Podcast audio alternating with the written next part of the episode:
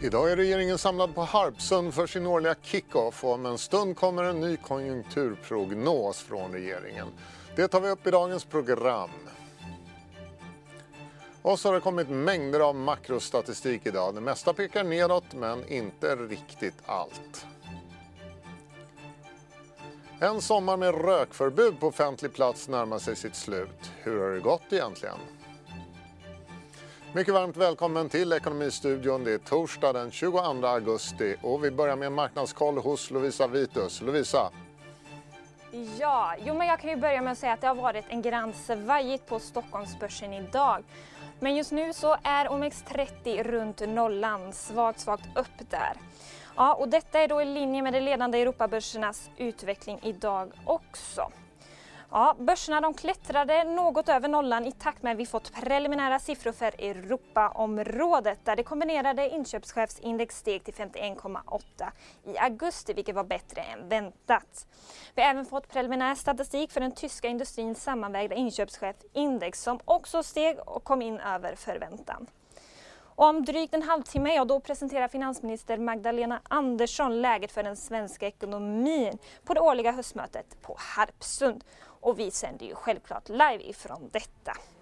Och vi tar en titt på storbolagsindex förlorarsida och där finner vi Ericsson i botten och de är ner med 2,4 procent. Kollar vi istället på vinnarsidan, ja då finner vi istället SSAB som är upp med 4 procent. Och eh, tätt efter det så följer samtliga storbanker som vi ser här. Ja, och till sist då, då terminerna i USA de indikerar mot en öppning på plus. Över till dig Jon. Tack för det Lovisa. Ja, då ska vi be oss till Harpsund där regeringen befinner sig för sin årliga höstupptakt. Och om knappt en halvtimme lägger finansminister Magdalena Andersson fram en färsk konjunkturprognos. Tidigare idag lät det så här från finansministern. Det det kommer ju krav från ekonomhåll nu att regeringen måste föra en mer offensiv ekonomisk politik. Hur ser du på de här kraven? Ja, och andra tycker, kommer säkert tycka att vi ska föra en mindre offensiv eh, ekonomisk politik så att eh, vi eh, kommer föra en väl balanserad ekonomisk politik och exakt hur den ser ut kommer jag kunna presentera.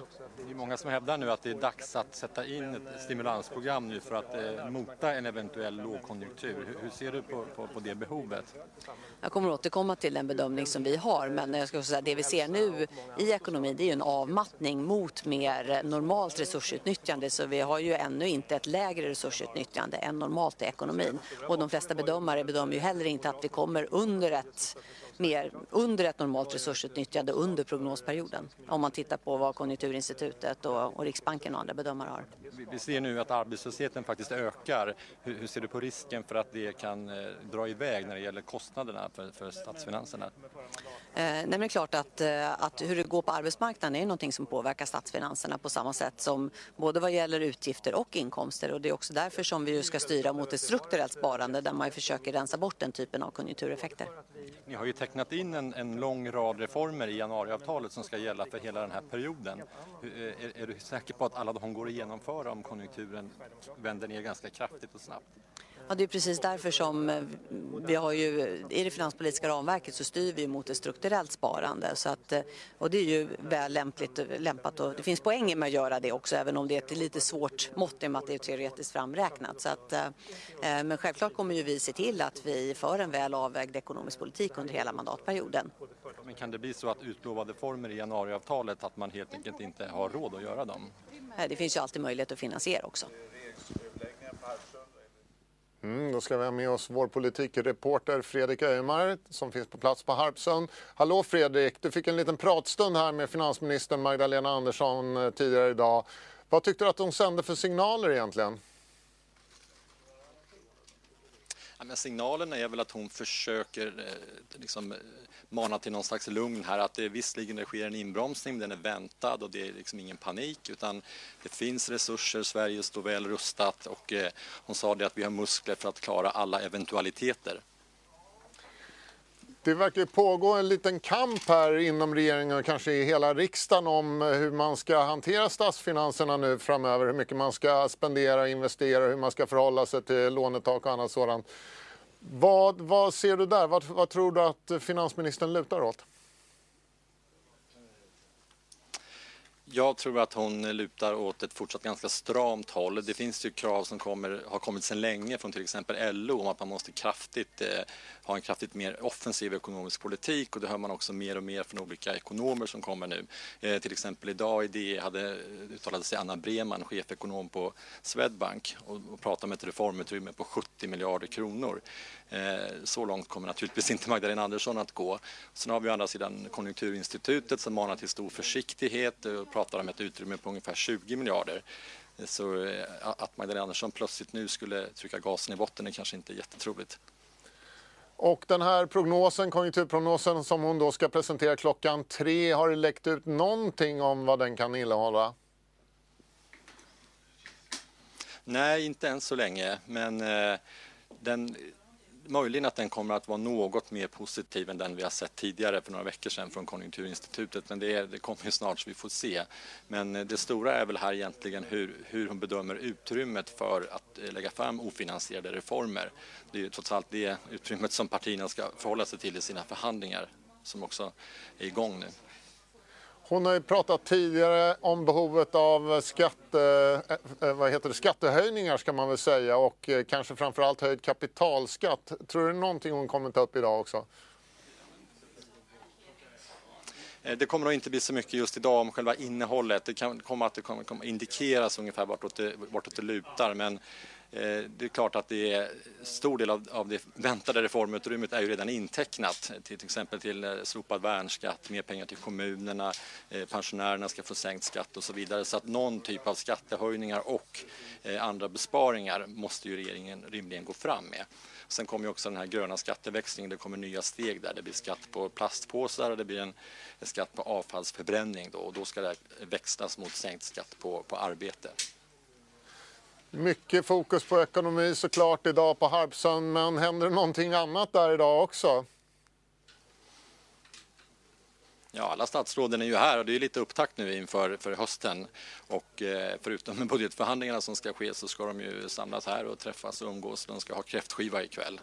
Och eh, ja, vädret är bra, de verkar på gott humör. Mm. Tack så mycket Fredrik Öjemar som är på plats på Harpsön alltså. Och om 20 minuter lite drygt då ska finansminister Magdalena Andersson presentera regeringens färska konjunkturprognos och det sänder vi direkt här i DTV.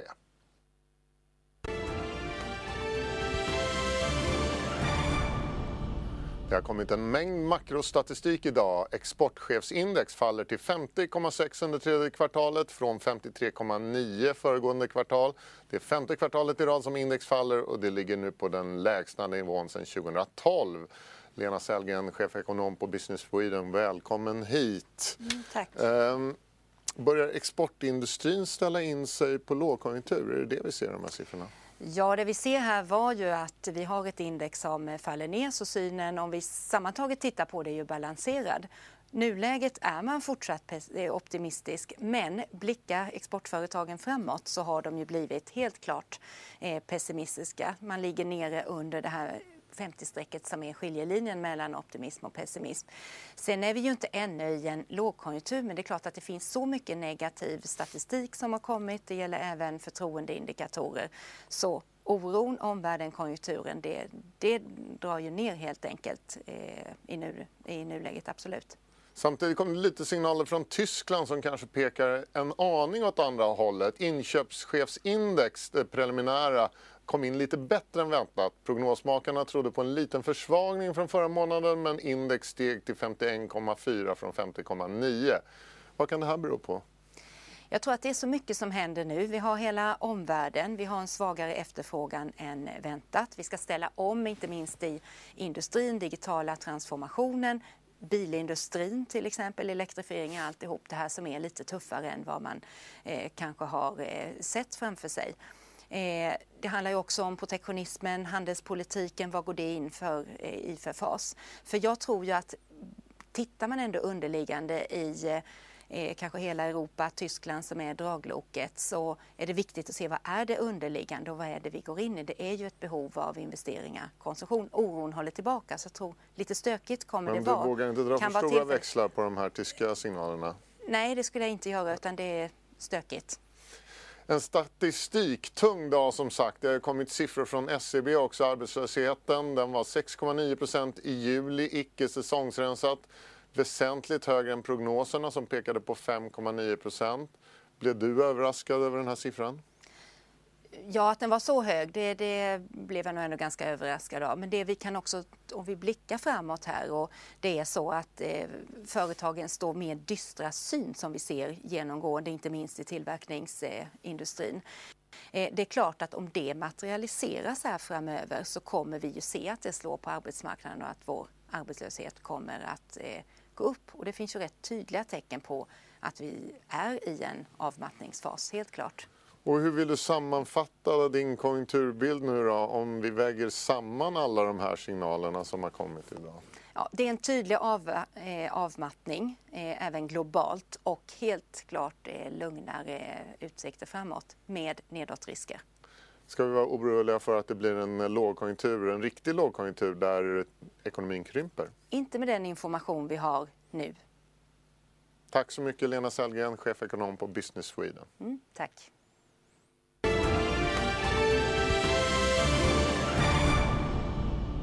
Sommaren är snart slut med det utökade rökförbud som trädde i kraft i Sverige 1 juli. Vanligtvis en högtid för rökning på uteserveringar. Det har alltså i sommar inte varit tillåtet. Emelie Lundgren har tittat närmare på effekterna av förbudet och hon gav sig ut på stan för att fråga såväl krögare som rökare vad de tycker. Jag tycker att det är superlarvigt och det finns inga, ingen grund för det. Här sitter vi mitt i Stockholm, en av de största korsningarna och kan inte få ta en cigarett. Men avgaser och allting, det är, det är inga problem liksom. Så du tycker att det är lite hycklande om man tänker på miljö? Det tycker jag absolut. Hade det kommit in ett förbud att man inte får sälja cigaretter, att man gör det liksom from scratch, då hade jag köpt det. Men inte när pengarna ska in till staten och vi får inte röka. Så man undrar då när, när ska alkoholen förbjudas på krogarna liksom? Om vi ska prata folkhälsa så är det den värsta drogen. Den 1 juni i år trädde ett utökat rökförbud i kraft i Sverige. Enligt medieuppgifter har förbudet lett till stängda verksamheter, ordningsvakter som jagar rökande kunder och ökad osäkerhet på krogen. Men allt är inte nattsvart. Det är lite delat såklart, eh, men eh, hållbarhetsmässigt för vår personal och alla som jobbar så tycker jag nog att det är en ganska bra lösning ändå faktiskt. Socialministern Lena Hallengren är i alla fall nöjd med utfallet och syftet att få fler att sluta röka verkar ha fallit in. Det är ju uppenbart så att, att fler har sökt sig till, eh, till apotek och till andra aktörer som säljer eh, nikotinplåster och annat som gör att man ska helt enkelt kunna sluta röka för att man upplever att, att det är ett, ett bättre alternativ. Vill vi eh, se till att förbättra hälsan och folkhälsan och minska antalet eh, cancerinsjuknande så handlar det om att, att få ner rökningen ytterligare. Varför förbjuder man inte rökning eller själva varan, alltså cigaretter överhuvudtaget då?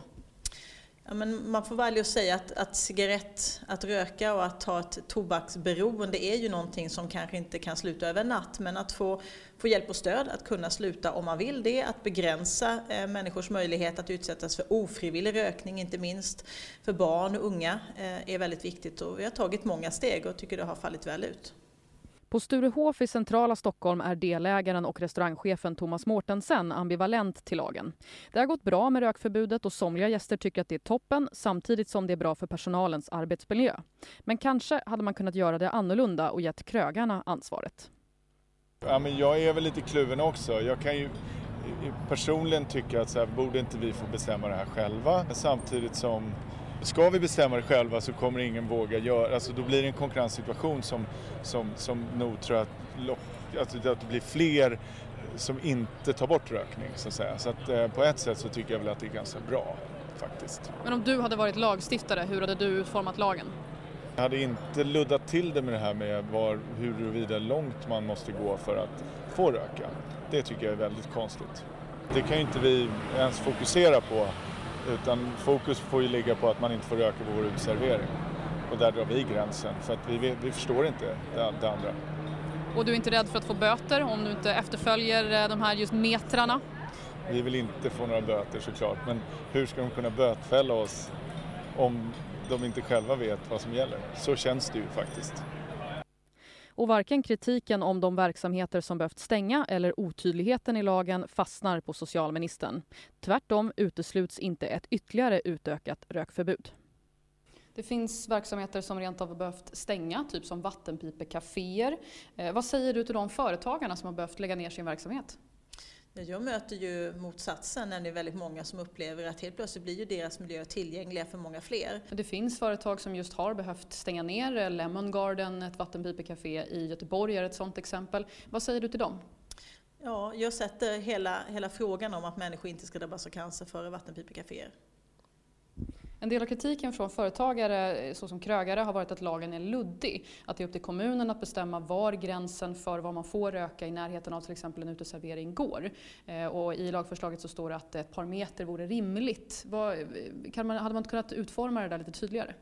Nej, jag tror inte att man i lagstiftning kan tala om hur många meter ifrån ett staket man får stå utan det här är eh, alldeles självklart skulle jag säga en praxis som både har utvecklats och kanske kommer behöva utvecklas en tid till. Sen tror jag att det där kommer vara ganska självklart. Med facit i hand så här efter några månader i alla fall, hade lagen kunnat utformas annorlunda? Nej, jag tror inte det. Jag tycker att det är en väldigt bra utformad utav lagstiftning som dessutom på mycket kort tid verkar ha givit önskad effekt. Och sen hoppas jag att, att de här effekterna håller i sig, att vi långsiktigt kommer se hur tobaksrökning eh, och tobaksberoende minskar och hur allt färre barn och unga också börjar röka. Är det rent av aktuellt med ett utökat rökförbud? Jag utesluter inte att vi tar fler steg, men idag så har vi inga sådana planer. Kommer du att sluta röka? Nej, kommer jag inte göra. Först jag vill själv. När jag vill.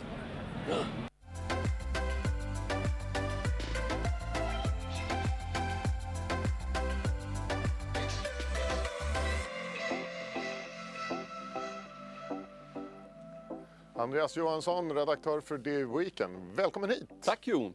Kan inte du ta och redovisa vad som finns i veckans utgåva? Ja. I veckans utgåva av The Weekend har vi en hel massa spännande och roliga artiklar. Mm. Eh, som vanligt. Som vanligt. Men, men eh, de lite mer spektakulära sakerna tycker jag ändå är ett eh, besök som vi har gjort eh, hos en bilbyggare som är Leif Tuvesson. Mm. Han har byggt en Batmobil. Ett vidunder! Ja, åt en saudisk Vi ser bilder här. Den är byggd på en Lamborghini Gallardo och den är nu hemma i Sverige för att eh, genomgå en liten service. Det är lite roligt med Batmobilen faktiskt. jag vet inte mycket om bilar men eh, en sak förstår jag mig på. Hur fort kan en sån här köra? Den här kan köra jättesnabbt. Den är byggd på en Lamborghini. Den, mm. liksom, den går jättesnabbt. Okay. Den är liksom inte till Talar vi 2, 3, 400 km i timmen? Ja, det, det, någonting ditåt. Någonting ditåt. Mm. Fast på bana naturligtvis. Ja, ja. På bana i Saudiarabien. Såklart, alltid. Mm. Så har ni träffat ett riktigt radarpar också? Ja, precis stämmer. Vi har träffat Mattias Varela och Gustav Skarsgård som spelar eh, och porträtterar eh, Johan Persson och Martin Schibbye. Eh, journalisterna som blev tillfångatagna och tillbringade 438 dagar i fängelse i Etiopien.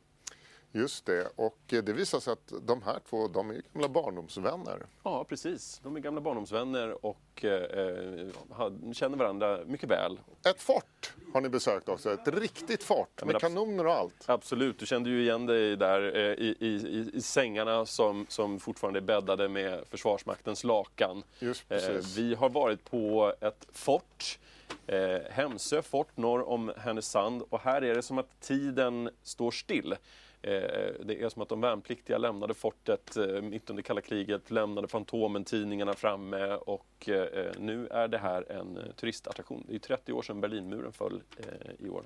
Låter som en riktig kanontidning det här. Det kan Också avslutningsvis ett weekendtips. Ett weekendtips? Oj, oj, oj, oj.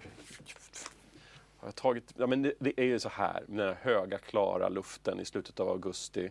Vädret ska vara fint. Njut, fortsätt njuta av sommaren. Det är, är liksom inte höst riktigt En än. lång och rask promenad. Absolut. I svampskogen kanske? Kanske det kanske. Who knows? Andreas Johansson, tack för att du kom hit. Tack.